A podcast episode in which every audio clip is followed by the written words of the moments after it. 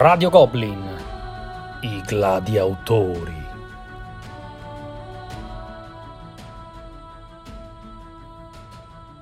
Un saluto a tutti e benvenuti a questa nuova puntata di Radio Goblin, o meglio, alla prima puntata del torneo dei gladiatori. Avrete già letto, mi auguro, l'articolo in home se non l'avete ancora fatto, filate a farlo e poi tornate qui ad ascoltare la registrazione. Abbiamo deciso di riempire la vostra estate orfana dei campionati di calcio, degli europei, delle Olimpiadi, con un torneo fra autori e gladi autori. Abbiamo invitato gli amici di Radio Goblin, della redazione, della Tana in, in, assoluto, a scegliersi un autore, uno fra gli autori più bravi, uno fra gli autori più simpatici a voi del pubblico, un autore con tanti giochi e li abbiamo invitati a competere in una griglia di quarti di finale, semifinale e poi finalissima, in cui si sfideranno senza esclusione di colpi per farvi stabilire chi fra loro sta presentando l'autore migliore, ma soprattutto più versatile. Perché? Perché qui all'interno della nostra arena non si andrà a simpatia, o meglio sì, come sempre, ma i nostri gladi dovranno sfidarsi in una gara di dialettica all'interno di categorie di giudizio ben definite. Nove categorie di giudizio e passo subito la parola all'altro console che guiderà la puntata insieme a me. E con gran sorpresa l'altro console è Axaroth. Ciao a tutti. Allora, abbiamo selezionato nove categorie abbastanza generiche delle quali i nostri gladi potranno servirsi per rendere giustizia ai giochi da loro scelti. Rapidamente ve le vado a elencare la resa dell'ambientazione, quindi quanto un gioco sia ambientato, quanto riesce a rendere il tema che si è scelto, i materiali, e con materiali comprendiamo tutto, non solo diciamo, la, la parte fisica, ma anche la grafica, le illustrazioni, l'ergonomia al tavolo, la profondità strategica e tattica, quindi quanto questi giochi sanno soddisfare il gamer che è in noi, sia a lungo termine con la strategia, sia a breve termine con la tattica. L'eleganza, quindi quanto questi giochi sappiano bilanciare la semplicità nelle regole con una profondità di pensiero. L'originalità, quindi quanto spicchino nel panorama dei, dei giochi e quanto diciamo, abbiano saputo fare scuola per i giochi poi successivi l'adeguata interazione, perché sappiamo che il gioco da tavolo è un uh, gioco di società, occorre insomma interagire con gli altri commensali e quanto questi giochi quindi sappiano portare questa interazione eh, nei nostri gruppi di gioco. Poi c'è una categoria particolare che sono i difetti, eh, difetti che potete trovare nella Goblinpedia, e in questo caso saranno gli avversari a cercare di demolire il gioco portato dal Gladio additandone i difetti e lui dovrà prontamente difendere. Infine la scalabilità, quindi quanto il gioco sia stato ben pensato per il eh, numero di giocatori indicato dalla scatola, oppure se invece perde colpi al salire o al diminuire dei partecipanti, ed infine indicare se ci sono dei twist di gioco, cioè delle meccaniche semplici e originali che aggiungono profondità a un regolamento che altrimenti potrebbe sembrare troppo lineare. Quindi dei piccoli colpi di genio all'interno delle meccaniche di gioco. E questo è Ottimo. qua. Ma ovviamente i nostri gladi non competeranno su tutte queste nove categorie, perché all'inizio della puntata ne estrarremo solo cinque e fra queste cinque ne sceglieranno una per uno, nell'ordine di turno che verrà dato dalla loro classifica BGG dei giochi che hanno portato. Ma non vogliamo estendere troppo questa spiegazione e passare subito all'azione, perché abbiamo pensato l'articolo proprio per chiarire i dubbi che questo regolamento poteva suscitare. Andiamo a presentare i partecipanti a questo primo scontro. So che sono emozionatissimi, ma anche noi in parte lo siamo. Tutti tranne uno, come direbbe Sbam, che non è uno dei protagonisti di questa sera, che invece se la sente calla e già si vede in finale. Parliamo della testa di serie numero uno, Ken Parker. Ciao a tutti, sono Ken Parker, vi ringrazio per la testa di serie, non me la sento così sicura, tant'è che a quanto pare sono il meno favorito in questa finale, partendo per... Non anticipare, no, non anticipare. Scusate, scusate. Eh, però rappresenterò Martin Wallace, uh, suo malgrado, so che non è molto contento che sia io a rappresentarlo, ma questo è quello che farò in questa serata. Abbiamo ricevuto una mail da Martin Wallace che diceva voglio solo Alessandro come presentatore, non affidatemi a nessun altro. Ok, accanto a Ken Parker abbiamo un graditissimo ritorno, ormai seguitissima, amata dai suoi fan, Infinite Jest al secolo Eleonora. Elena. O Elisa, dipende. Non si sa, c'hai 8000 nomi. Cioè. esatto. Ciao Sven. Eh, ciao, buonasera a tutti. Allora, io invece indegnamente porterò Simone Luciani. Eh, sì, sono stata un po' ingenua e avvintata nella mia scelta. Io più pippa di tutti porterò l'unico autore italiano che probabilmente sarà l'unico ad ascoltare queste puntate, quindi sono ancora più emozionata e più impappinata. Va bene, ovviamente tutti i giochi su cui c'è la firma di Luciani sono assolutamente validi all'interno di questo torneo, ma soprattutto scopriamo che sai fare podcast anche senza spam, incredibile. Hai visto? Eh, mi sento un po' così, un po'... Ti manca qualcosa? Mi manca, sì, mi manca. Vabbè, secondo il nostro, il nostro tabellone, eh, Sbam lo potrai incontrare solamente in finale, quindi esatto, vedi, quello, vedi quello che puoi fare. Allora, e a chiudere questa terzina, insomma, Wallace, Luciani, ragazzi, c'è ancora un autore di spicco e un gladio di grande spessore in tutti i sensi, eh? Eh, il nostro grandissimo, sempre in tutti i sensi, Shadowson, Christian. Ciao a tutti, sono Shadowson e mh, non ho portato Kisling, ho lasciato Azul nella Goblin Parade dove regna incontrastato ma ho portato il primo designer che mi ha portato nei giochi da tavolo ed è Richard Garfield. Capirai ragazzi. Garfield, Luciani, Wallace. Una sfida da brividi. Allora, entriamo subito nel vivo della competizione. I nostri gladi hanno dovuto scegliere tre giochi fra la produzione dei loro autori preferiti. E questi tre giochi potranno utilizzarli solo esclusivamente in questa puntata. Quindi il titolo che hanno scelto lo utilizzeranno ora e se dovessero, uno di loro sicuramente, passare il turno, non potranno più utilizzarli. Questi tre giochi però hanno dato mh, luogo ad una somma di punteggio di BGG che determinerà l'ordine di turno della sfida di questa sera. Non vi vado a dire i titoli che hanno fatto perché loro non li conoscono fra di loro quelli che hanno scelto, ma vi dirò che la persona che ha portato la selezione migliore secondo BGG è Infinite Jest. Uh, l'avevo fatta apposta.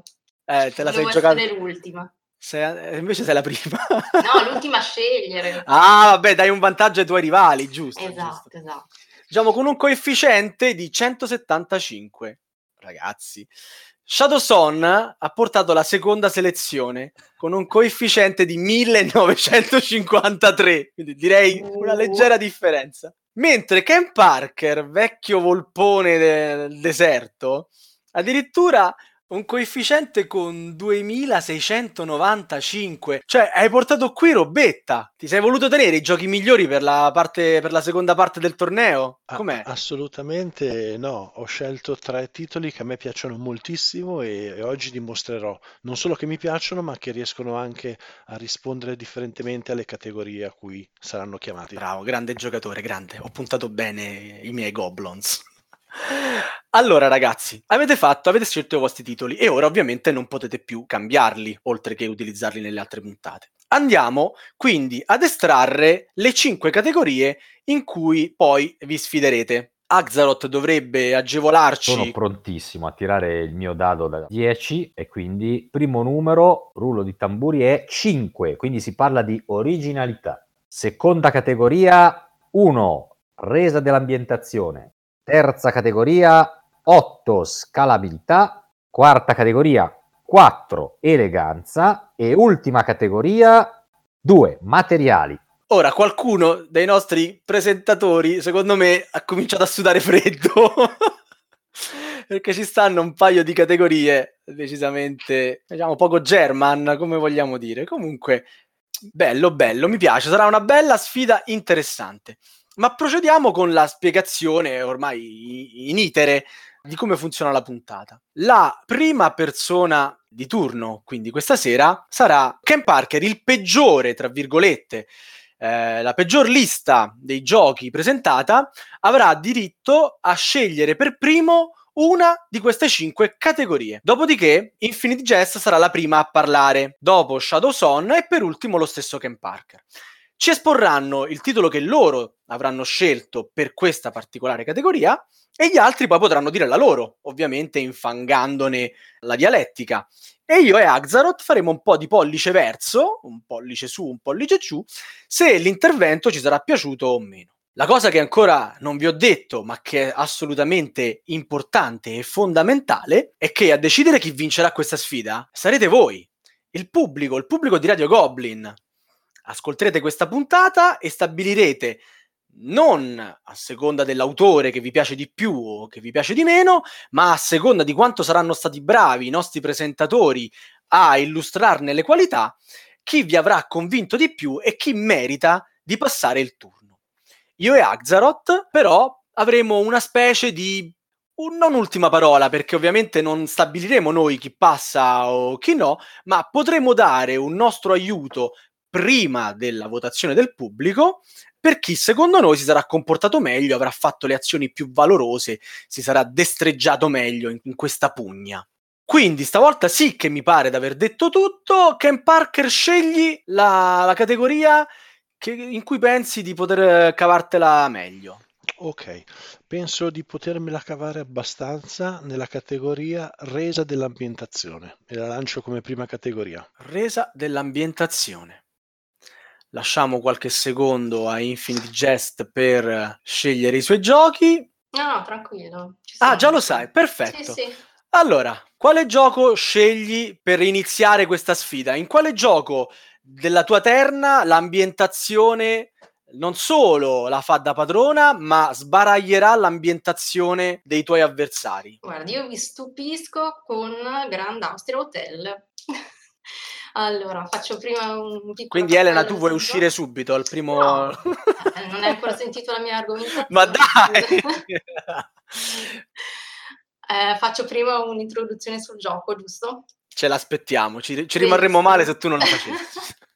allora, gioco del 2015 di Simone Luciani con Virginio Gigli. Peso di 3.23 mm, su 5 su VGG, in Grand Austria Hotel impersoniamo il direttore di un grande hotel di Vienna dell'inizio del XX secolo e siamo intenzionati a farlo diventare il migliore della città.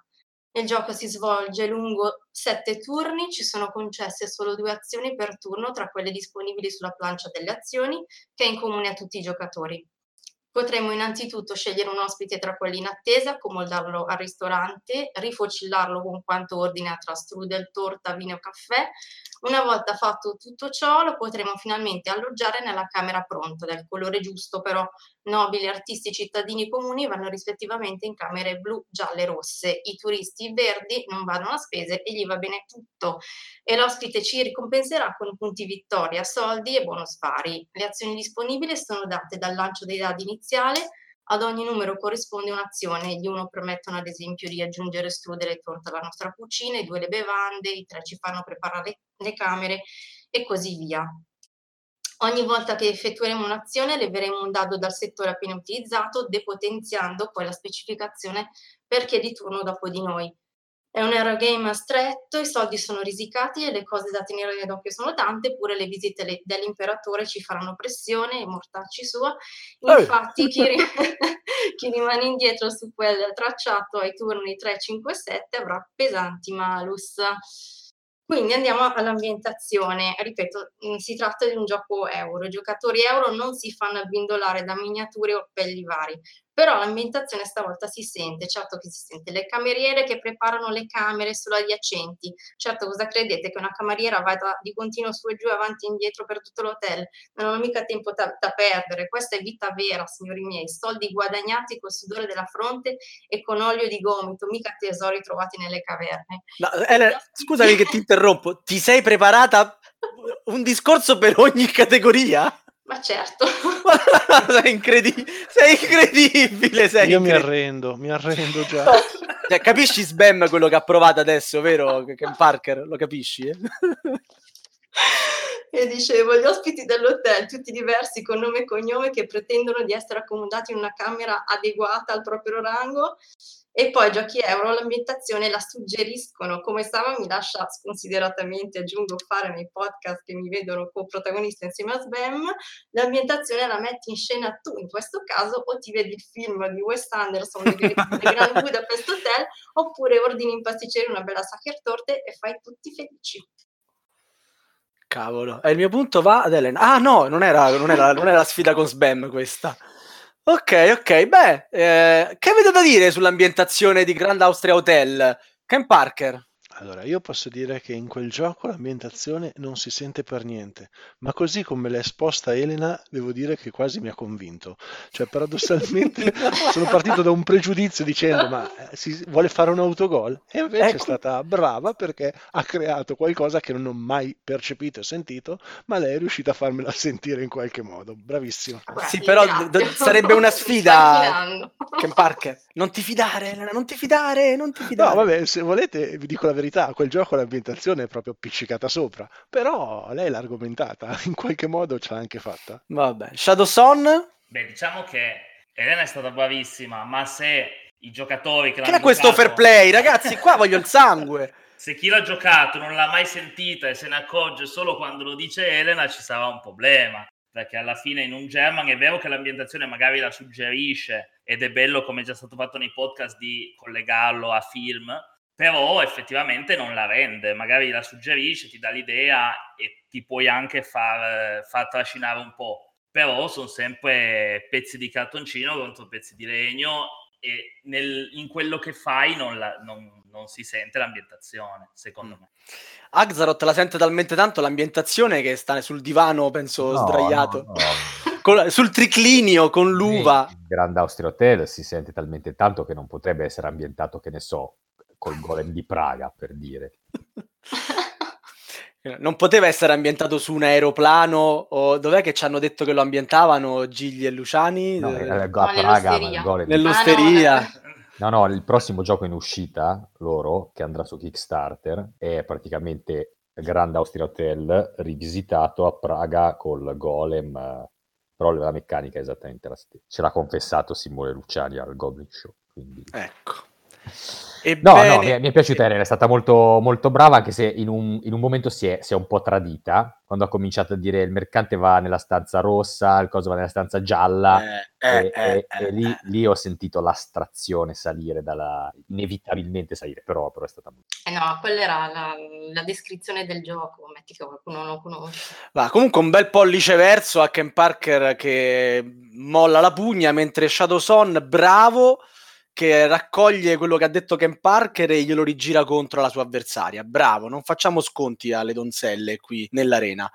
E tanto che tocca anche a te farci mh, capire quale gioco della tua terna utilizzerai per l'ambientazione. Ricordiamo che Shadow Son presenta Garfield. Allora, io mi gioco un gioco del 1995 un trick taking, ma come ci insegna la selezione del Magnifico di quest'anno, i trick taking possono regalarci grandi sorprese. E si tratta del Grande Dalmuti. Wow. Si tratta di un gioco di trick taking in cui ci sono le carte che vanno da 1 a 12. Il mazzo è particolare perché le carte sono presenti in tante volte quanti sono i numeri. I giocatori si siedono attorno al tavolo.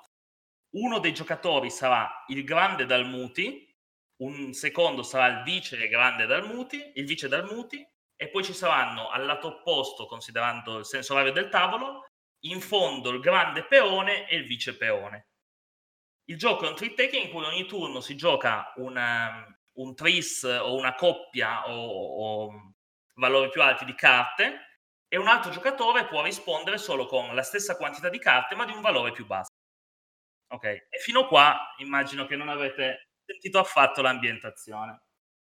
Qual è il punto del Grande Dalmuti? Il Grande Dalmuti cerca di ricostruire l'ingiustizia sociale e quindi fin dal setup ti fa vivere questa situazione.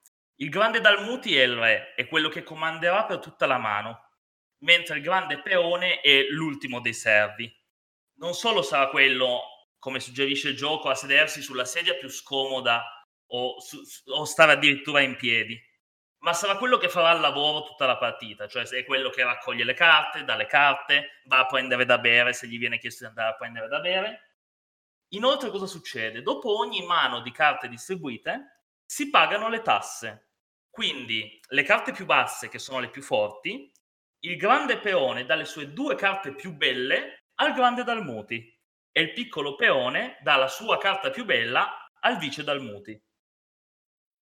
Questo per ricreare il, senti- il feeling di, in- di ingiustizia sociale. Giocando la mano è vero che i Dalmuti hanno le carte più belle, ma non è solo la carta più bella che vince, è anche la quantità che può fare il suo. E quindi nel corso di più partite il gioco è davvero quello del poveraccio a cui vengono tolte anche le carte che cerca di scalare la, cerca di risalire la scala sociale e arrivare forse a diventare anche il Grandi Dalmuti. Infatti, il primo che chi- finisce tutte le carte che ha in mano nel, nel tour, nel, nella partita diventerà il Grande Dalmuti della partita successiva e via dicendo. E quindi il secondo che finisce le carte diventa il Vice Dalmuti e avanti così fino agli ultimi due.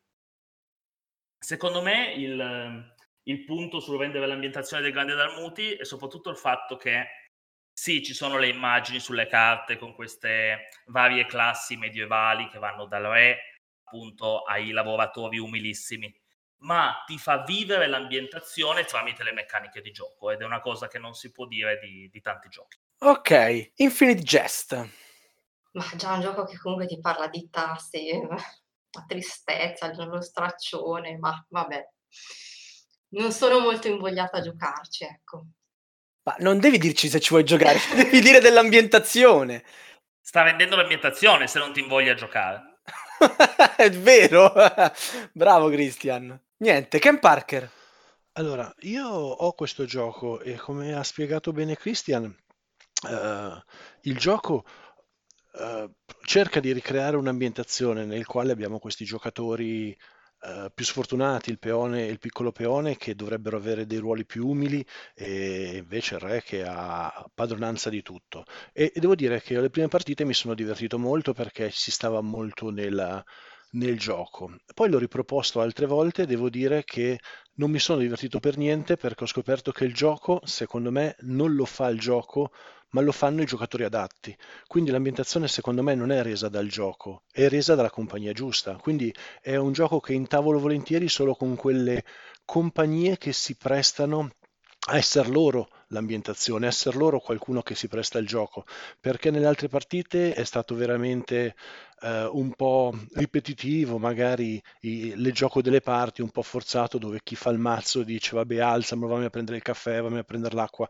ma l'ho visto forzato, stancante e dopo due o tre partite abbiamo cambiato, tant'è che eh, il twist che dovrebbe essere appunto questa cosa veniva un po' a calare. Quindi è un gioco che diverte molto, secondo me, con la compagnia giusta ma a questo punto non è il gioco che rende l'ambientazione, ma è la compagnia. Se all'interno della scatola ci fosse anche la compagnia giusta, darei ragione a Christian, ma visto che non c'è, eh, un sono po' tipo un po' sì, oscuro signore, un po' tipo quei... quei Sì, bravo, Sì, bravo. sì, sì, Non, sì. non lo intaverei con tutti, eh, con qualcuno proprio eviterei anche se il gioco è lo stesso, ma non tutti possono ambientarlo così. Domanda del quizzone. In quale altro podcast di Radio Goblin si è parlato del grande Dalmuti? Avete 5 secondi. Non se lo ricorda neanche Sava questo. secondo me. No, no, sì, non me lo ricordo nemmeno io, ma mi ricordo che ne abbiamo parlato, è vero, è vero. Era Liberi di giocare, ne parlava Jonathan Soletti perché era uno dei giochi che aveva portato in carcere. Ah, e, vero, e giusto. diceva che gli, a- gli specialisti di calcio per Baresi lo conoscevano sotto un altro nome, ma era molto simile a un gioco che fanno loro in patria. Vero, vero, vero. Allora, secondo scambio, anzi secondo round del primo turno, in cui Ken Parker finalmente tira fuori un po' d'aggressività, era ora, e eh, lasciamo la parola a Ken Parker che ha scelto la resa dell'ambientazione pensando quindi a quale gioco? Allora, ho scelto a un gioco che forse è lui che mi ha portato nei bassi fondi della valutazione su BGG, ovvero Onward to Venus, un gioco di Wallace non noto, Rischiosissimo questo che, titolo. sì, eh? sì, che forse mi giocherà, mi- mi- non mi farà passare il turno probabilmente perché veramente pochi lo conoscono, eh, pochi probabilmente ne parlano e, e devo dire che al contrario io quando lo presento al tavolo a Milano, che l'ho preso, l'ho ricercato proprio perché l'avevo provato a Essen tanti anni fa, eh, viene sempre apprezzato. Più di uno l'hanno alla fine comprato. Eh, questo gioco qua eh, lo metto proprio per l'ambientazione perché è il suo punto di forza. È ambientato nel mondo della fantascienza retro creato da Greg Broadmoor. In questa realtà alternativa il viaggio nello spazio è un luogo comune. In un ambiente di fine Ottocento ci sono tutti i pianeti da esplorare e noi siamo um, i, i, maggiori imperatori di alcune forze uh, nazionali. Può esserci la Gran Bretagna, la Francia, la Germania, la Russia e gli Stati Uniti d'America. Ognuno con delle proprie peculiarità, quindi c'è una forza di asimmetria che permette di andare a esplorare lo spazio ognuno con delle armi incredibili, c'è chi ha la pistola a raggi, c'è chi ha dei missili, c'è chi ha dei dirigibili e si va all'esplorazione di, di tanti pianeti. Eh, una cosa molto particolare è che non abbiamo un tabellone, ma abbiamo proprio dei disconi che sono i pianeti da andare a conquistare. E, e, il gioco è tutto basato su questa ambientazione, secondo me molto forte, caratterizza questa asimmetria, quindi è un gioco che veramente mi diverte tantissimo e, e, mi piace per questa situazione. Non solo, la cosa che lo rende ancora, secondo me, unico, geniale, anche originale, quindi avrei potuto usarlo anche per l'originalità, è il fatto che ogni pianeta eh, come giusto che sia, vive di vita propria e all'interno di ogni pianeta ci sono delle razze o delle situazioni che cercano di difendersi dall'invasione terrestre. Quindi avremo i venusiani che cercheranno di difendersi qualora il loro pianeta fosse troppo colpito, ci sono gli alieni ed è bello perché potrebbe in qualunque pianeta verificarsi una crisi. Queste crisi andrebbero combattute, ma a volte volutamente a volte senza riuscirsi, i giocatori non le combattono e questo potrebbe cambiare completamente l'andamento della partita, perché ad esempio se i marziani non vengono contrastati, i marziani potrebbero a loro volta invadere la Terra e far perdere tutti i giocatori. Al tempo stesso, se ci sono il pianeta di Ganimete ci fosse una crisi, beh a Ganimete non succede niente, quindi ragazzi state tranquilli, potete fare in modo anche che venga conquistato.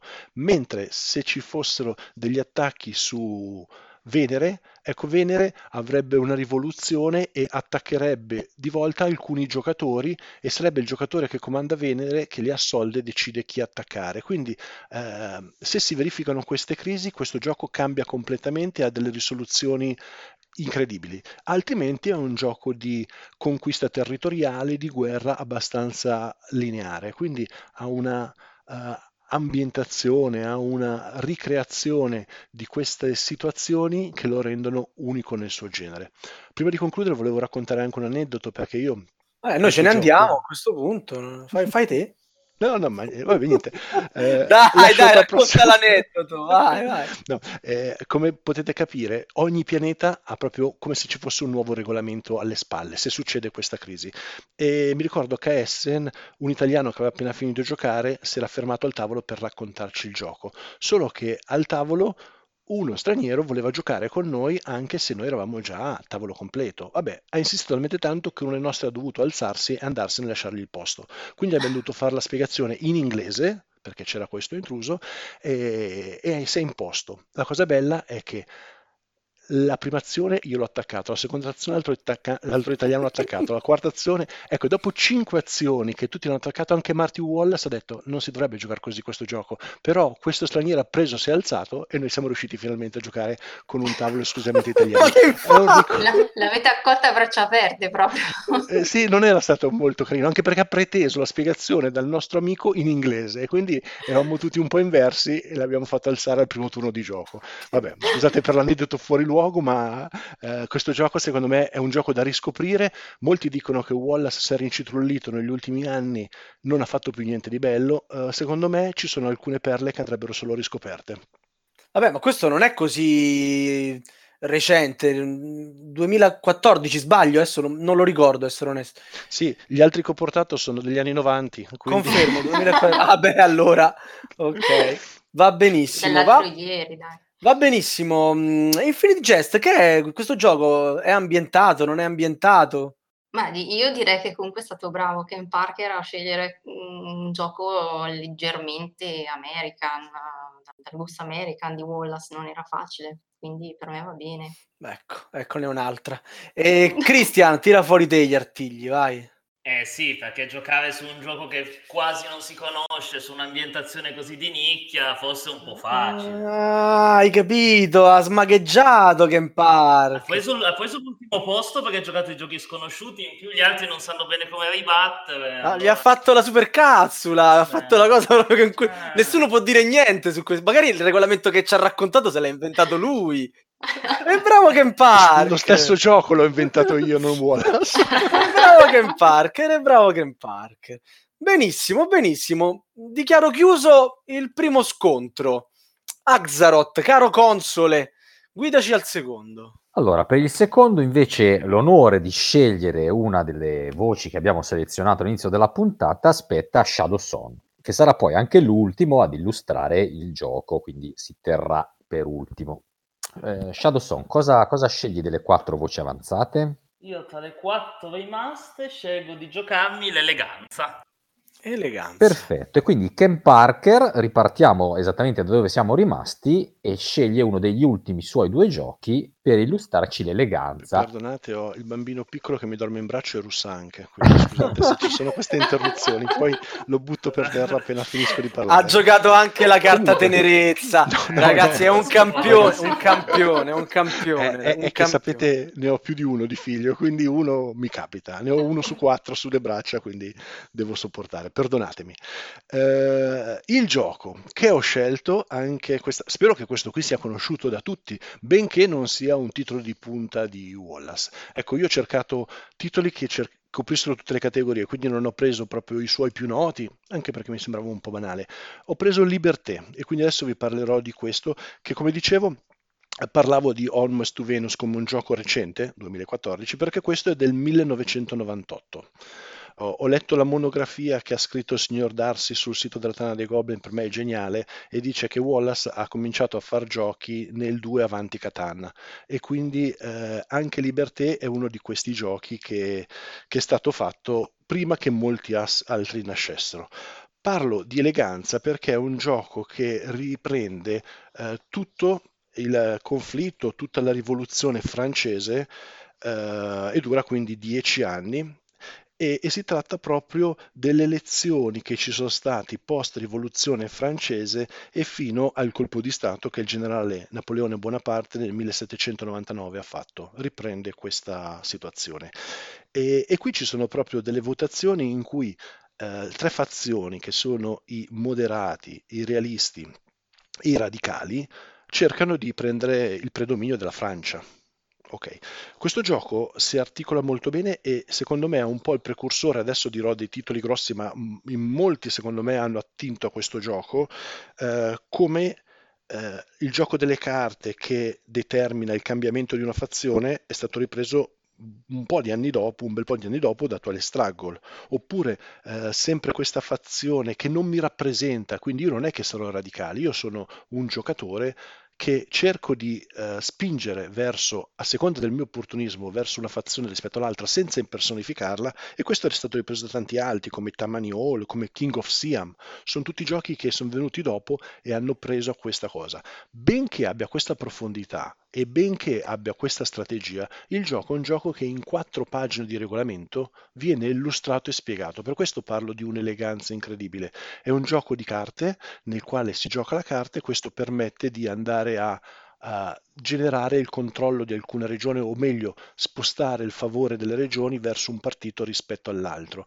Eh, Ogni carta può essere o le carte personaggio, quindi le principali personalità della rivoluzione francese vengono rappresentate, o delle carte club o delle carte speciali. Quindi come vedete è un gioco ricco di contenuti, ma tutto spiegato in quattro paginette e per Wallace secondo me è un record, nel quale riesce a ricreare questa ambientazione, riesce a regalarci un gioco bello profondo, adatto a tutti perché veramente l'ho fatto giocare anche dei, publi, uh, dei giocatori non esperti e tutti hanno trovato gratificazione perché uh, in 10 minuti, massimo un quarto d'ora di spiegazione, riesco a intavolare un gioco che arriva fino a 5 giocatori e lo fa molto bene, anzi forse addirittura questo gioco arriva fino a 6 giocatori, da 3 a 6 giocatori, lo fa molto bene, eh, con un regolamento snello, con una semplicità di gioco semplice, ma una profondità che rimane a livello dei, dei, migliori Wallace. Quindi un gioco, anche questo, secondo me, poco promosso per quello che è la sua qualità.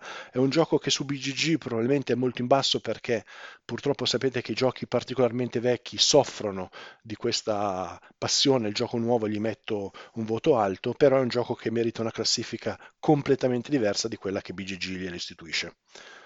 A voi. Va bene, uh, Shadowson, anzi prima Eren, hai qualcosa da dire su questa presentazione di Ken Parker? Allora, Liberté non lo conoscevo, comunque anche qui devo dire comunque bravo, perché trovare un gioco di Wallace con solo quattro pagine di regolamento, chapeau.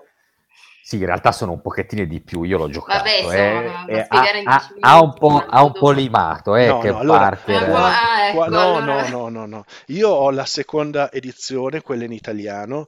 È un regolamento completo di 30 pagine, ma è spiegato in sei Ecco. lingue. Sì, Ok? vabbè, dai. Quindi eh, se si toglie l'immagine di presentazione, di... poi vi farò vedere il regolamento che ho qua in mano, se fosse il video lo farei vedere. Quindi no, ho detto esattamente la verità. Poi abbiamo un player aid con uno schemino che riepiloga tutto, questo per far vedere che il gioco non è... Diciamo non è che, un che in realtà le, le con- le condizioni di vittoria non sono in realtà elegantissime, però sentiamo Shadow Son se ha qualcosa da dire. Vabbè, non è che devi aiutarli, però. Infatti, su. parere alla fine. No, anche io non l'ho giocato purtroppo nel podcast della, della monografia di Wallace, ne ho sentito parlare bene comunque. Purtroppo non, eh, non ho di cosa ribattere a Ken Parker questa Niente, che, volta. che- Ken Parker ha, ha scelto le armi della- dell'anonimato stasera. No, beh, questo è un gioco abbastanza noto. E poi, tra l'altro, rispondo a questo punto a Marco, perché questa è un'altra cosa geniale, il fatto che tutti i giocatori fino alla fine della partita si sentono in partita perché ci sono ben tre condizioni di vittoria, ovvero il termine dei quattro round, allora si fa il conteggio dei punti vittoria, oppure qualcuno può durante la partita sbilanciare i voti eh, in modo che ci sia un colpo di Stato e quindi magari i regnanti possano tornare a governare con una preponderanza di sette eh, quartieri governati da loro i più strategici, oppure al contrario che ci sia una rivoluzione immediata e questo tiene il ancora terrore, il il terrore. Sì, sì, sì, me lo, me lo ricordo. No, no, le condizioni di terra erano molto belle. Dai, bravo Alessandro, bravo Alessandro. Allora, sentiamo invece la nostra Infinite Jest che gioco ci, ci mette sul piatto. Allora, vi metto sul piatto sulle tracce di Marco Polo. Ah, caliamo l'asso. Eh beh, sì, dai. Detto, mi tengo l'ultimo così. Allora, stavolta di Simone Luciani con Daniele Tascini, gioco del 2015, anche questo, peso di 3,19 su BGG. Ricalca le orme del viaggio di Marco Polo alla scoperta dell'Oriente da Venezia fino alla corte del Kublai Khan, viaggio che si è svolto dal 1271 al 1275. Vincitore dello scelto dai Goblin del 2016.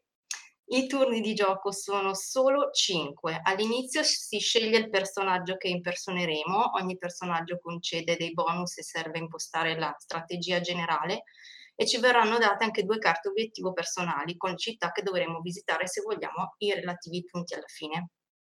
Ogni giocatore ha 5 dadi del proprio colore, li piazzeremo sui vari spazi azione del tabellone dove frutteranno in base al valore sulla faccia del dado. Se usiamo spaziazioni che necessitano di più di un dado, sarà considerato quello col valore più basso.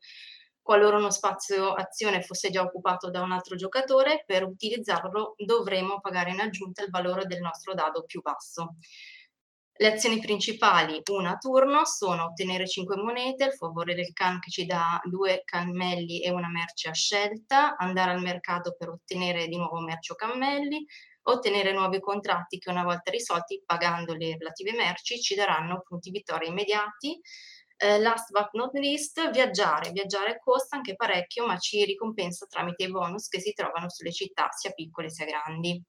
Poi ci sono le azioni aggiuntive come risolvere contratti, scambiare cammelli con o con un dado aggiuntivo o per aumentare diminuire di uno il risultato di un dado. Inoltre, prima si raggiunge Pechino, meglio è, perché si ottengono man mano meno punti. Alla fine dei cinque turni vince chi è riuscito a ottenere più punti vittoria. Allora, innanzitutto il regolamento è chiarissimo, una volta letto lo potresti buttare via. um, il gioco, pur essendo sufficientemente complesso, scorre fluidamente, la scatola recita 20-25 minuti al giocatore e direi che anche con chi è effetto da paralisi d'analisi non dovrebbe superare la mezz'ora. Dura, ripeto, solo 5 turni ed è perfetto così. All'ultimo turno sei riuscito a ottenere soldi e risorse per fare tutto quello che vorresti, ma stop, fine. La dura legge degli Eurogame. E poi dove la mettiamo l'eleganza delle tessere contratto che eh, fungono da contaturni. Ok, beh, beh eh, diciamo hai, hai dato alla, verso la fine le, le due botte finali. Ken Parker, cosa puoi obiettare a questa accurata descrizione di Marco Polo? Che, che è un bel gioco, ma non lo trovo elegante. Eh, trovo sempre mh, troppa iconografia, andare a ricercare un po' tutti i simboli.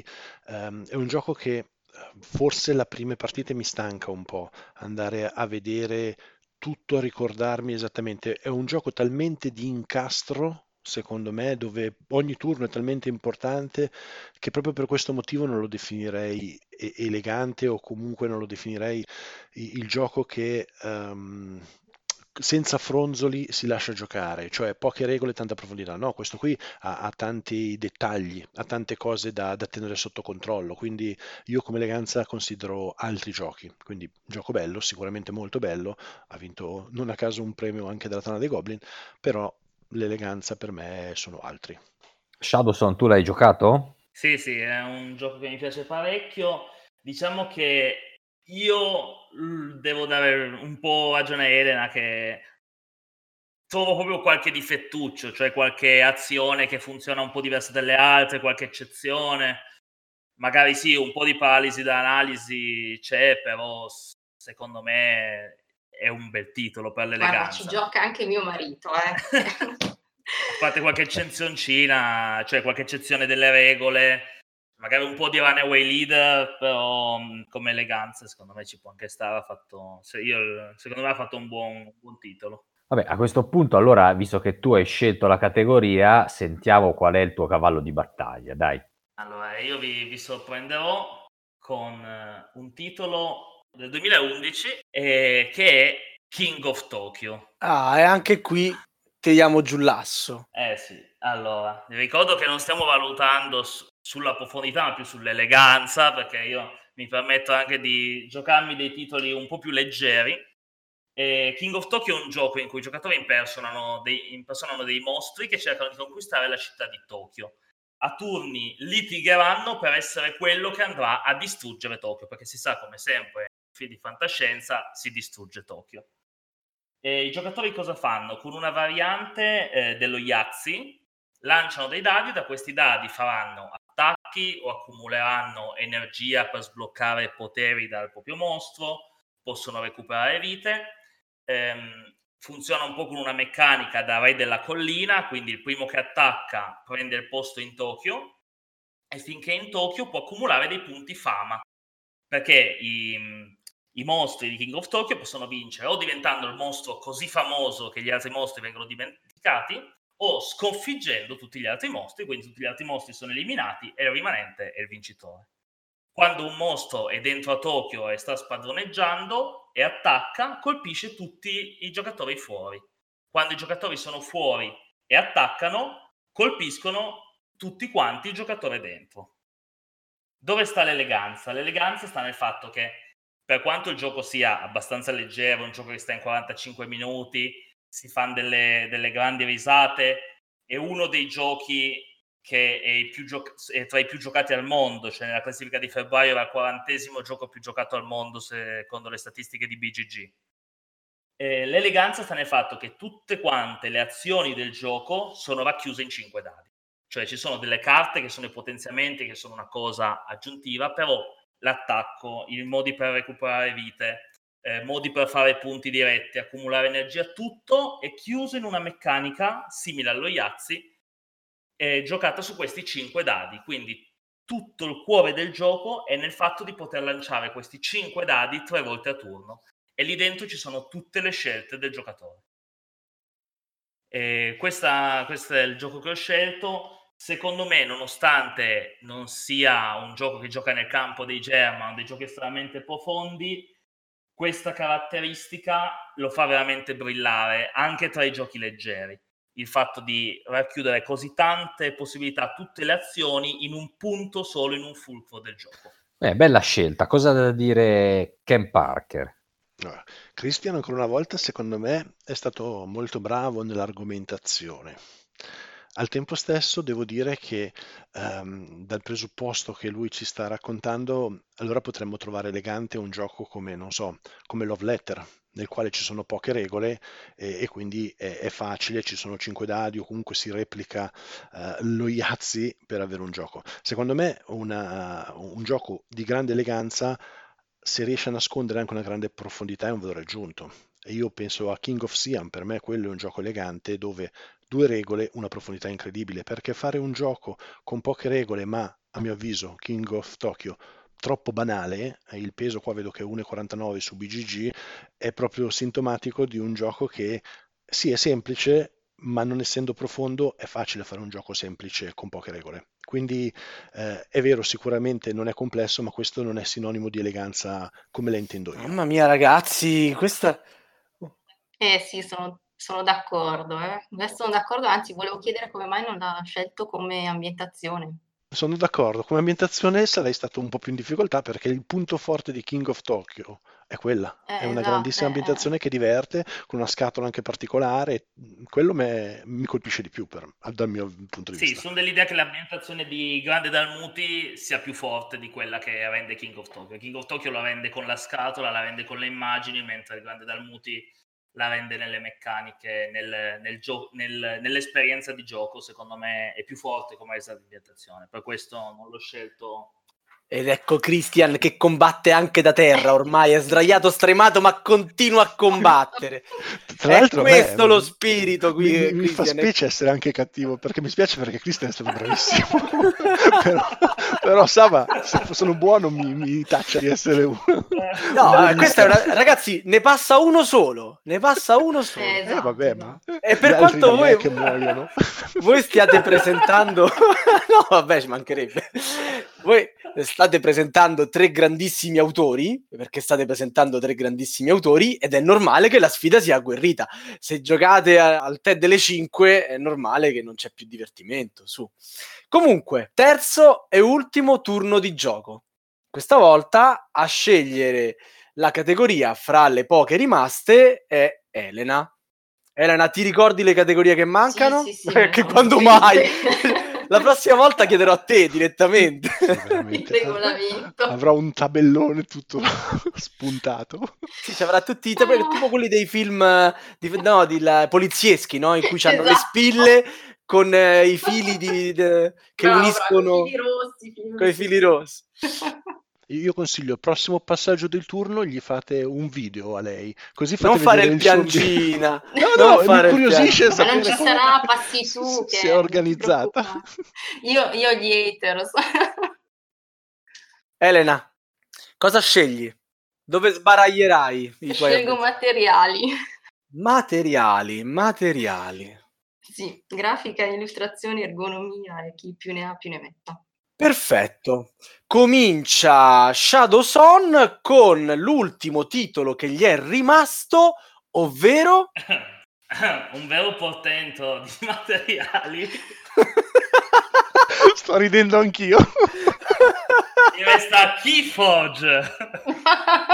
Ah, sicuramente sui Allora. materiali. Adesso qua devi essere Eh. veramente bravo, Cristian. Devi essere Allora, veramente. Ricordiamo che materiali comprende tutto, eh, anche, anche illustrazioni, ergonomia, Sì, sì, iconografia, sì, sì, sì, eh, certo, tutto. certo. Però se le carte non le sa fare la, la Fantasy Flight, chi le sa fare? Quindi saranno Eh. delle belle carte. Eh. Keyforge che cos'è? È un gioco del 2018, ha tirato fuori una... è un gioco molto innovativo, io speravo che Elena si giocasse l'originalità, invece mi gioca così i materiali. Ma, ma Elena ha studiato anche i vostri titoli. Che bello. Lei, sa- Eh. No, lei conosce tutti gli incroci, Non ho capito? le. Ma io ho un sospetto su cosa abbia lei. e Secondo me l'originalità, io gliel'ho lasciata lì. Ho detto, vai, vedi originalità, Elena. Invece, Eh, non sono caduta nella e trappola. comunque, Però ci hai Eh, provato, dai, bravo, bravo. mannaggia. E Keyforge che cos'è? È un gioco che grazie al modo in cui vengono confezionati i mazzi genera tutti questi mazzi um, che sono tutti completamente diversi. Quindi ogni mazzo che si apre come, come si apre una bustina di carte di Magic è un mazzo completo unico nel suo genere, col suo retro unico al mondo, il nome del comandante unico al mondo. E, ehm, in questo gioco di carte i giocatori si, si, affrontano con questi mazzi, quindi cercando di capire qual è la forza del mazzo, perché a differenza da, di altri ehm, living card game non c'è né costruzione mazzo né deck building, e quindi questo mazzo si usa puro così, bisogna solo capire come riuscire a usarlo al meglio e all'interno di una partita i giocatori si sfidano su un confronto un po' meno diretto del solito, quindi non si attaccano i punti vita dell'avversario, ma si accumula una risorsa che è ehm, l'Ember e si, bisogna arrivare a forgiare tre chiavi, ogni inizio turno se si hanno sei ambre si forgia una chiave e il primo che forgia tre chiavi vince. Um, il, il, gioco rende bene sicuramente nelle illustrazioni, eh, l'ambientazione è molto particolare, anche qui c'è, un, qui c'è un crogiolo di mondi e quindi le carte di ogni fazione abbiamo nella prima, nella prima edizione sette fazioni, eh, spaziano tantissimo come livello proprio di immagini, quindi c'è da una parte la, la gilda oscura di ladri, assassini con tutte le carte tetre, dall'altra parte ci sono questi cavalieri tecnologici sacri, quindi queste specie di cavalieri medievali eh, scintillanti ma con delle armature più simili a dei robot. E, ehm, sicuramente l'ergonomia al tavolo c'è, eh, il gioco, il, il, set base ti fornisce insieme anche i segnalini per contare eh, l'accumularsi delle ambre, i danni, eccetera, e si, si accumulano fisicamente sulle carte e serve questo anche al fatto che nelle meccaniche di gioco si riesce a rubare l'amba da sopra alle creature dell'avversario, rubargliela da dove le accumula per fare le chiavi. Secondo me ehm, non è il suo punto più migliore i materiali, però è un bel gioco anche come materiali. Questo è quello che, che posso dire di Keyforge. Eh, diciamo che effettivamente Elena ti ha messo molto in difficoltà con, con la eh, scelta sì, del... Sì stata brava, è stata brava. Ken Parker invece sono abbastanza sicuro si troverà più a suo agio su questa ah, categoria. Quindi non mi fai sparare sulla Croce Rossa. Aspetta, non eh, sto no, no, mi, devi, mi, devi, chiamare il contraddittorio che devono proprio schiacciarmi no, Sava, Sava giustamente Beh, io, io ho glissato. cioè, vuoi davvero sentire loro che parlano dei sì, materiali? Voglio sentire cosa mi dicono. Voglio sentire cosa mi dicono delle carte di... Ha anche una bella confezione del mazzo in cartoncino. Eh. Elena, avanti, raccontagli delle, delle carte di Keyforge. Ma mh, mm, ho letto da qualche parte, non ci ho giocato, però ho letto da qualche parte che c'era qualcuno che si lamentava che sono addirittura troppo ricche di particolari. Le carte di Keyforge? Esatto, sì, no. Ci vuole coraggio, comunque, vabbè. Bah, no, dai, è un disegno abbastanza. no, no, io non inferisco comunque. Dai, dai, mi sta aiutando, mi sta aiutando. Sì. Ken Parker? Lascia Anch'io, anch'io non, non, ho armi per controbattere i materiali di mi, mi arrendo a cotanti materiali e quindi mi taccio. Si è fatto da sé, vabbè, perfetto. Visto? L'avevo detto io che toccava a Ken Parker col suo con l'asso nella manica. Volevo far vedere che non c'è nulla da ridire contro i materiali di Keyforge. Quindi che, che, il pubblico annoti niente da alla voce Keyforge materiali niente da dire. Niente, niente da dire. Invece alla voce Ken Parker materiali? Allora io come terzo titolo e ringrazio Elena che ha scelto questa categoria ho portato Brass Birmingham e devo Beh. dire che sono stato particolarmente fortunato perché sì. Wallace veramente ha una serie di monete che avreste potuto uccidermi come volete con i materiali, tutte tranne un gioco ed è proprio quello che avevo tra le mani, quindi non nego che quando hai nominato questa categoria un po' ho quasi gioito perché ce, ce l'ho qua tra le mani e devo dire che una delle principali qualità di questo capolavoro che è Brass, quindi dopo due titoli che probabilmente avete detto non noti e secondari, qua non si può dire che mi sono nascosto perché ho tirato fuori uno dei capolavori di, uh, di, di Wallace. questo Brass Birmingham, eh, come sapete, vabbè, ehm, lo svolgimento del gioco prevede tutta una rivisitazione del periodo dei canali e poi delle ferrovie, quindi eh, durante ehm, tutta la, la rivoluzione industriale inglese, nel quale produciamo dei materiali che poi verranno alimentati e ci permetteranno di costruire tante cose, sfruttando appunto anche queste linee di comunicazioni. Eh, il gioco è abbastanza noto, lo conosciamo bene, eh, dura queste due fasi, due turni, al termine di ogni turno c'è uno score che ci permette intanto di buttare via le cose obsolete vecchie per ricominciare e poi viene uh, assegnato appunto il punteggio che si è guadagnato. In questo gioco, come in tantissimi giochi di Wallace, è molto importante la fase del prestito, nel quale andremo a richiedere dei soldi per poter andare a costruire tutto quello che ci sembra opportuno. E, e tornando ai materiali, questo gioco qua, questa edizione, ma esiste solo così perché è un gioco abbastanza recente, il Birmingham, ha addirittura due lati del tabellone in maniera che uno possa scegliere un lato un po' più cupo che quindi rende più l'ambientazione e uno invece un po' più chiaro che è ancora più leggibile e, e permette al contrario magari ai giocatori alle prime armi di trovarsi a loro agio. Tutto è curato con uh, il massimo dell'attenzione, abbiamo un regolamento in questo caso bello ricco ma perché dà anche risalto alle figure storiche del momento, alla storia della rivoluzione industriale, quindi ci sono tanti rimandi e qua non abbiamo badato a spese eh, e poi finalmente ha fatto delle monete che sono delle fish eh, di una grammatura importantissima, tant'è che io ogni tanto le uso anche per gli altri giochi di Wallace che al contrario hanno delle monete eh, a mio avviso ingiocabili. Uh, sempre per non lesinare nulla, oltre a questo ha creato anche delle planche giocatori personali, una cosa che non aveva il vecchio Brass, questo ce l'ha proprio per rendere tutto ancora più funzionale, quindi tutti gli edifici che andremo a costruire li abbiamo già comodamente ordinati davanti a noi in un'edizione stupenda. Non solo, ci sono anche dei mazzi di carte e queste carte sono illustrate a mio avviso in maniera incredibile, riportando veramente per ogni città una grafica diversa, anzi in alcuni casi le carte anche con la stessa funzione hanno due o tre grafiche differenti.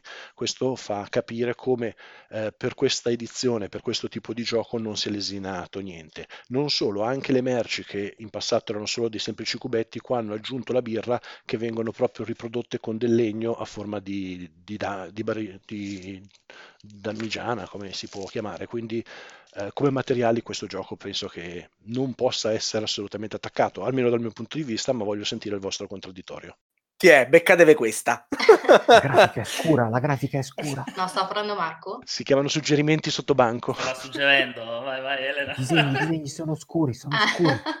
Quasi nulla da dire, eh, materiali bellissimi, edizione nuova, quindi vabbè, eh, ce l'ho anch'io, eh, quindi non posso parlarne male.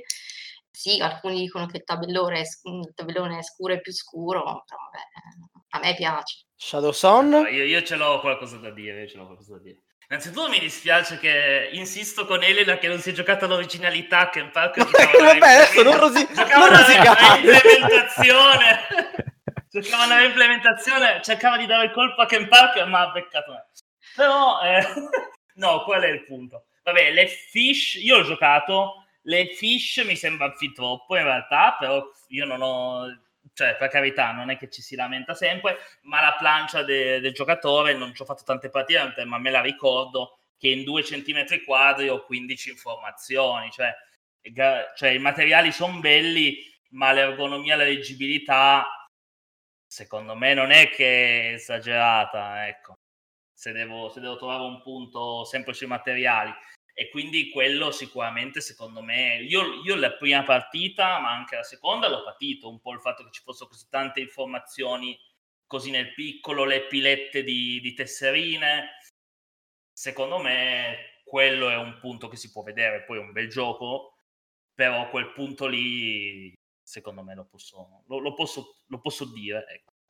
Credo che non abbiamo la stessa edizione perché io di fronte a me delle planche giocatore che hanno una dimensione di 19 x 26 e questa è la plancia giocatore che ho di fronte, nel quale si, si possono posizionare in maniera abbastanza comoda, devo dire, gli edifici. Quindi l'edizione che, che ho di fronte a me non ha una plancia piccola per ogni singolo giocatore. 19 per 26 è una borsa da donna, eh? Cioè... Eh, sì, sì, sì. No, beh, eh, lo dico con i miei palmi di mano, con le mie badili, più o meno vedo che... 19 per 26 vuol dire che c'è, c'è due centimetri e mezzo per tesserina. Sono io l'osservazione per Ken Parker. Solo dieci minuti fa ci ha detto che aveva in braccio il figlio. Ora si ritrova in braccio Brass.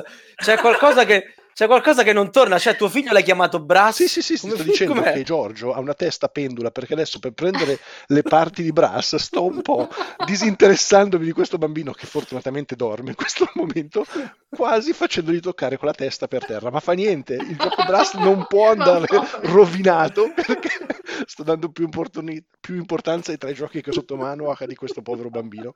Tra poco lo, lo deposito sul divano che merita questa fine, ma non voglio togliermi le cuffie, ecco perché non non, non mi sono ancora alzato. Va bene, va benissimo.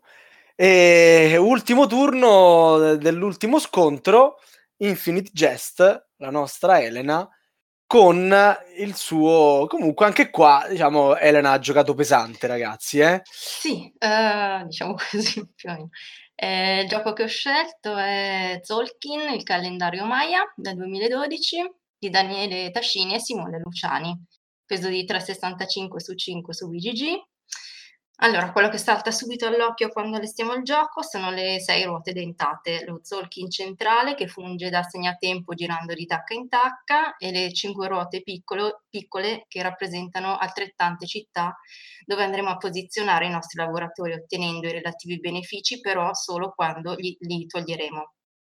Su Palenche potremo raccogliere mais, la risorsa principale del gioco, eh, no, pardon, la valuta principale del gioco. Su Tikal potremo progredire in sviluppo tecnologico e architettura, su Xal potremo scambiare le risorse e reclutare nuovi lavoratori, su Yaxchilan potremo ottenere risorse preziose come oro, pietra e teschi di cristallo, su Chichen Itza, luogo sacro per eccellenza dei Maya, potremo piazzare un teschio di cristallo per avere avanzamenti sui tracciati dei templi e punti vittoria in ogni turno dovremo necessariamente o piazzare o togliere lavoratori. Tutte queste risorse ci permetteranno di avanzare sulle caselle tecnologia, di costruire monumenti ed edifici, di avanzare sui tracciati dei templi, tutte cose che ci daranno i sudatissimi punti, di, punti vittoria. Il gioco termina quando lo Zolkin centrale avrà fatto un giro completo. I materiali sono classici, robusti, spiccano appunto le ruote dentate che formano il meccanismo innovativo del gioco. Ci sono poi i cubetti delle risorse e cilindri che rappresentano i lavoratori in legno. Eh, sì, ok, forse sarebbero stati più bellini fatti a omino, però i cilindri sono più ergonomici da uso che se ne deve fare. Poi ci sono i teschi blu trasparenti da piazzare su Cicinizza, tessere in cartoncino spesso con i monumenti e gli edifici, eh, non ci sono carte, insomma lo standard dei giochi euro dell'epoca, eh, niente di superfluo, però appunto con qualcosa in più, con il twist in più. Le illustrazioni sono di Milan Vavron, ha dipinto un bel tabellone con gli spazi azione ben distinti, la grafica è chiara, ergonomia ottima per me, anche le ruote girano bene, i meccanismi si incastrano perfettamente. Mm. E che avete da dire sulle ruote di Zolkin? Sulle ruote di Zolkin? Ricordo a tutti che stiamo valutando non le ruote come funzionamento, ma le ruote come materiale. Mm. Eh, sì, secondo me un...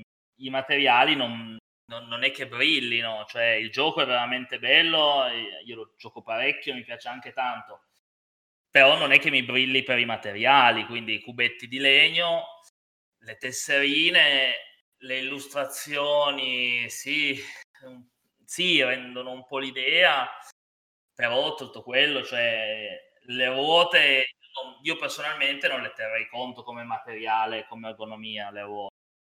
Eh, le terrei conto come meccanica. Mi faccio, faccio fatica a tenerne conto come, come, materiali delle ruote. Sono belle, funzionano e tutto, però ehm, questo è il mio punto. I materiali sono i classici materiali di un German asciutto e senza, senza brillare. Disse l'uomo che presentò Keyforge. Questo è un colpo doppio proprio. No, scusate, de- devo parlare di, Zolking. Allora, no, io ricordo quando fu presentato a Essen che veramente passavamo davanti a questo stand con questa ruota enorme che colpiva l'occhio. Quindi sicuramente ehm, se si guarda questo gioco, la prima cosa che salta all'occhio è questa ruota che è bellissima, a me piace, Eh. ai, mo- ai tempi era qualcosa anche di innovativo e quindi eh, attirava, attirava l'occhio. E poi infatti aggiungo, quindi sottolineo faccio 2012 comunque. un eh. assist, anche i teschietti mi piacevano tantissimo, mi piacciono tuttora Vero? tantissimo. Bravi, però tutto il resto no, perché poi parliamo di materiali un po' eh, standard, come diceva appunto questi omini che non sono omini ma sono cilindretti, queste risorse che non sono risorse ma sono cubetti, eh, il resto anche le tessere, anche la grafica su queste piccole plance eh, non sono secondo me particolarmente curate. Eh, vedo che infatti molti tendono a prendere questo gioco bello e a poi a colorarsi la propria rondella, a, a cambiare le varie mh, pezzi di legno con pezzi più pregiati, proprio perché su questo aspetto secondo me è un po' carente. Quindi rimane un bel gioco, rimane questa cosa della rotella che tira l'occhio, ma nel complesso altri materiali secondo me potevano essere eh, fatti un po' meglio. Questo è mia, il mio contraddittorio. Mi sento cattivo questo gioco, non ci, non ci voglio più giocare. Vabbè, Bene, benissimo, siamo arrivati alla fine della sfida. Adesso cosa succederà? Saluteremo il nostro pubblico e vi daremo la possibilità di chiederne il favore in un qualche modo. Quindi questa volta in ordine di importanza d'autore, quindi Wallace, Garfield, Luciani. Abbiamo fatto quest'ordine in base al loro miglior gioco su BGG e questo genere di, diciamo, punteggio ha anche contraddistinto il roster delle sfide. Lasceremo un minuto, non di più, ai nostri gladi per farsi votare, perché dalla fine della puntata a una settimana esatta spetterà a voi decidere chi vincerà. Avanti, Ken Parker. Beh, allora, eh, cosa dire? Che per me Martin Wallace merita di avanzare perché quello che ho fatto vedere fino ad ora è solo veramente una parte del potenziale di questo grandissimo autore. Eh, non a caso io ho visto che anche Radio Goblin ha fatto una monografia e la prima che ha voluto fare è quella di Martin Wallace. Non a caso Ilsa ha iniziato con le monografie proprio con Martin Wallace. Non a caso quando si parla di autori uno dei primi nomi è Martin Wallace e al momento abbiamo solo ehm, spolverato la superficie, abbiamo approfondito tre titoli, eh, probabilmente neanche i più noti, neanche i più belli, ma ho cercato di essere variegato, di far vedere che è molto eclettico e per la verità io eh, in serbo ho ancora tantissime sorprese, quindi se il pubblico mi darà l'opportunità di andare avanti non vi farò mancare delle riscoperte, dei giochi magari meno noti che è opportuno approfondire e dei grandi classici che invece è giusto citare per dare il giusto valore a questo grandissimo autore. Non so se sono stato nel minuto, credo di sì. Sei stato bravissimo.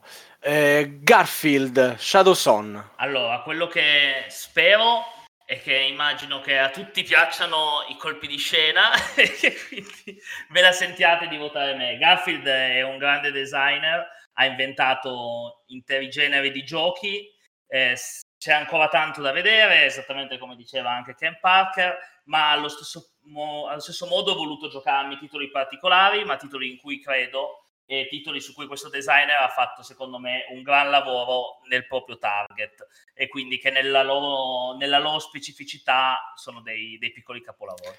Luciani, Infinite Jest. Allora, anch'io non vi chiedo di votare per me, ma per Simone Luciani, se lo merita. Ho chiesto di fare la puntata oggi, 24 aprile, perché ieri è stato annunciato il vincitore del magnifico Colpo basso. 2020, nonché scelto dai Goblin, che è stato Barrage. Quindi, se volete sentirmi parlare di Barrage, sempre indegnamente, eh, votatemi. E, Un'altra cosa che volevo sottolineare, oltre che il fatto che sia l'unico autore italiano dei 18 che verranno presentati in queste puntate, eh, anche il fatto che comunque De Luciani è sempre uno che lavora di sempre comunque in coppia.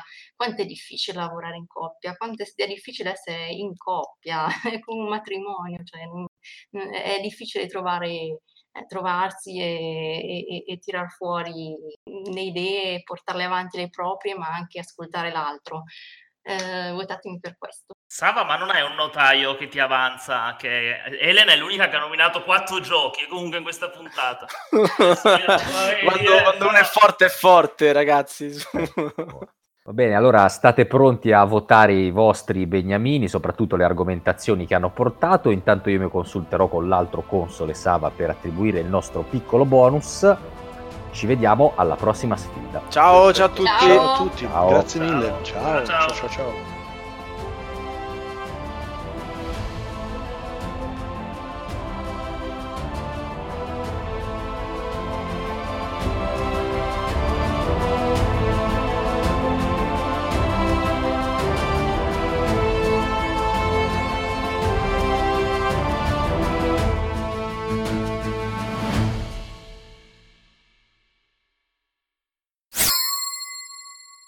Ciao. a tutti, io sono Volmei e dalla prossima puntata dei Gladi Autori in questo spazio vi annuncerò quali sono stati i vincitori della sfida precedente. Vi invito quindi a votare sul sondaggio che troverete sul nostro sito scegliendo il gladio che vi ha convinto di più o che vi è piaciuto di più, ma avete tempo solo fino al 12 di maggio. Speriamo che questa prima puntata vi sia piaciuta e a questo proposito vi chiediamo di farci sapere il vostro parere commentando sotto l'articolo su Facebook o nel nostro canale Telegram. Alla prossima!